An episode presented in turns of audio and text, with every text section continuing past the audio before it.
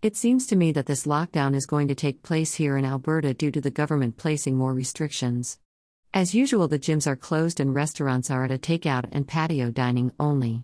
So, right now, it isn't looking good for the province, and I can say the same for India, which has had more cases of COVID 19 rise up and their whole healthcare industry broken in pieces.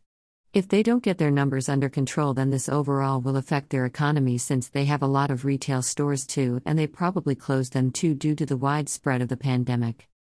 With that said, I managed to watch a video on the petroleum industry, but mainly pipeline and why they aren't going to be needed.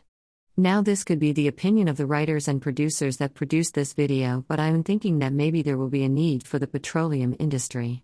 But they say that oil isn't going to be in high demand as it was before due to the low prices and the pandemic, which has caused companies to stop fracking and digging altogether. But mostly, I have to say that the oil price hasn't been increasing, and also the politicians have always found ways of slowing most pipeline projects down.